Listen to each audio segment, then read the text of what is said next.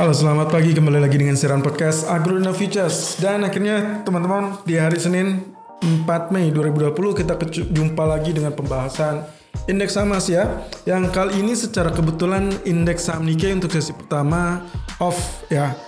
Uh, untuk sesi pertamanya off untuk Constitution Memorial Day kurang lebih tiga hari ke depan ya Senin 4 Mei Selasa 5 Mei Greenery Day lalu Rabu 6 Mei Children's Day kurang lebih Nikkei sesi pertama akan ditutup dan lanjut dengan sesi kedua nah nanti mungkin uh, di sela-sela mungkin kita akan coba untuk mengupas sesi keduanya outlooknya akan seperti apa atau mungkin kita akan selingkan di market uh, forex ya. Oke, untuk kali ini pagi hari ini saya akan mengutarakan tentang indeks saham Kospi tentunya. Kalau kita lihat dari potensi pergerakannya sampai saat ini Kospi sudah berada kurang lebih di areal 251.65. Oke. Untuk pagi ini dibuka di areal 251.65 lalu areal tertinggi adalah 252.45 baru saja beberapa saat yang lalu dia break high dan areal terendah itu sempat tadi pagi 249.60. Running price ini 251.65 atau 251.70. Well of course ini outlook seperti apa yang sempat kita gambarkan sebelumnya dia sudah menerjang terlampau banyak area resisten lalu di hari uh, Jumat dia sempat off libur lalu kemudian pagi ini justru dia dibuka uh, mostly indeks saham Asia di, dibuka dengan gap yang cukup besar ya.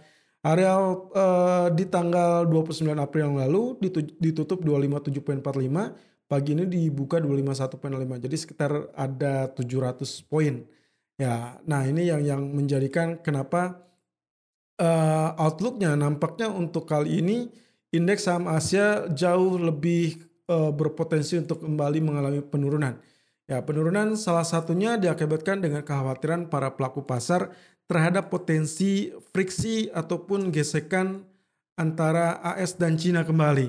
Ya, uh, dipicu dengan pertama lebih kepada tuduhan AS, ya, tuduhan AS terhadap uh, ulah atau atau wabah virus corona ini dia, di, diakibatkan sebagai tanggung jawab dari China. Nah, sementara itu banyak penyelidikan yang dilakukan, bahkan intelijen AS tidak menemukan bahwa uh, uh, sesuai dengan tuduhan pemerintah bahwa bahwa virus ini datang dari dari lab Wuhan atau bukan rekayasa genetika. Ya, tapi uh, AS masih tetap bersikukuh lalu kemudian mencari cara bahkan baru saja yang saya dapat informasi Trump mengancam kepada China jika tidak melakukan pembelian terhadap barang-barang AS sesuai dengan perjanjian atau kesepakatan dagang di fase pertama, tentunya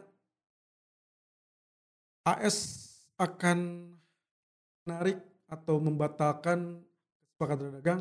Bahkan hal ini memicu juga kekhawatiran terhadap kemungkinan potensi tidak akan adanya kesepakatan dagang fase, berikutnya.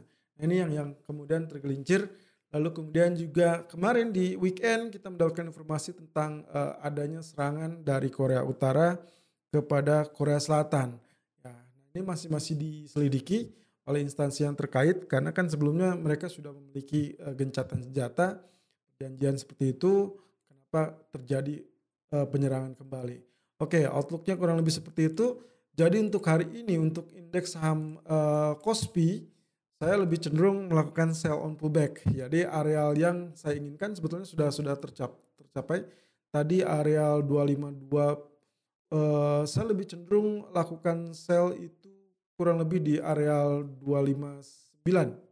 Sorry, 252.00 ataupun 252.10 dengan target pertama 251.55 dan target keduanya 251.00. Kalau dia turun, ini sebetulnya kelanjutan uh, ada kemungkinan dia akan menguji kembali 248.70. So far dia area terendahnya masih 249.60. Jadi mungkin masih ada kesempatan sampai selesai. Ya, ingat bahwa di jam uh, eh, 13.20 ya untuk penutupannya. Jadi Anda masih memiliki waktu 252.00 sudah disentuh kurang lebih selama tiga kali tadi.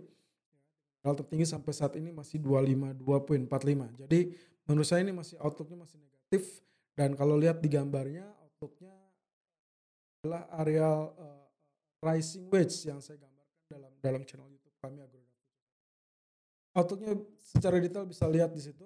Stop loss saya gunakan di 252.95. Oke, demikian untuk indeks saham Kospi dan kita akan lanjutkan dengan uh, sesi berikutnya pembahasan yang selalu gunakan stop loss dan sesuai dengan equity dan strategi trading Anda. Irban untuk Agrodana.